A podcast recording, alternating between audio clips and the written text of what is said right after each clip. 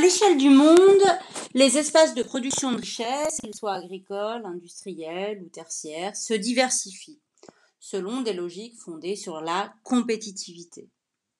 Différents acteurs, comme les États, euh, les firmes transnationales et les ONG, se mobilisent aussi. On remarque une augmentation très intense des flux, qu'ils soient de capitaux, de marchandises ou d'êtres humains.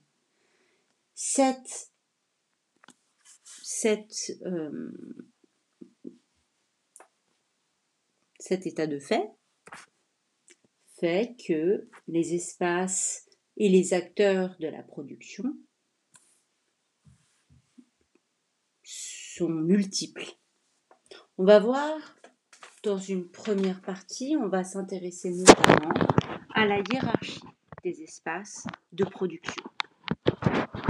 Les espaces de production sont très concentrés. 20 pays font 80% de la production manufacturière mondiale.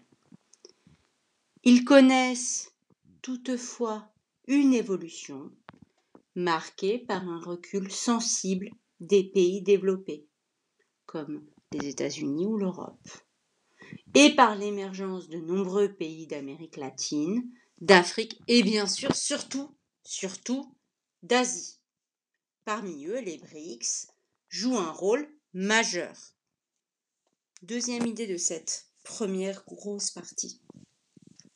Cette recomposition est liée à une organisation en chaîne de valeur ajoutée. Cette organisation, est en grande partie organisée par les firmes transnationales qui sont à la recherche de la compétitivité maximale.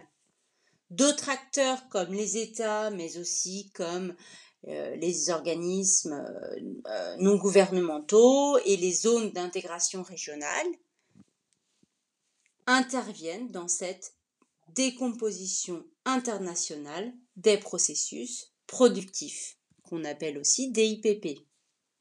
Les conséquences sont la désindustrialisation des pays du Nord et l'opportunité pour certains pays du Sud de se développer en remontant ces chaînes de valeur. Voilà pour ce qui est de la hiérarchisation des espaces. Hein. Comme je vous le disais, les flux sont de plus en plus nombreux et certains espaces, comme les villes ou les littoraux, deviennent de ce fait très attractifs.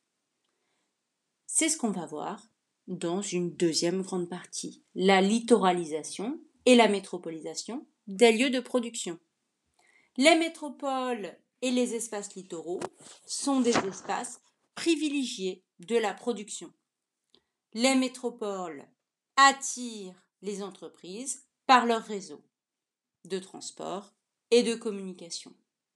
Leur main-d'œuvre et la proximité des pouvoirs politiques, économiques et culturels favorisent aussi leur attractivité. Les littoraux et leurs ports sont des espaces attractifs pour l'industrie notamment du fait de l'importance des transports de marchandises par voie maritime qui traitent 90% du commerce mondial. Les flux aussi sont en essor. Les flux matériels, mais aussi les flux immatériels qui sont en très nette hausse.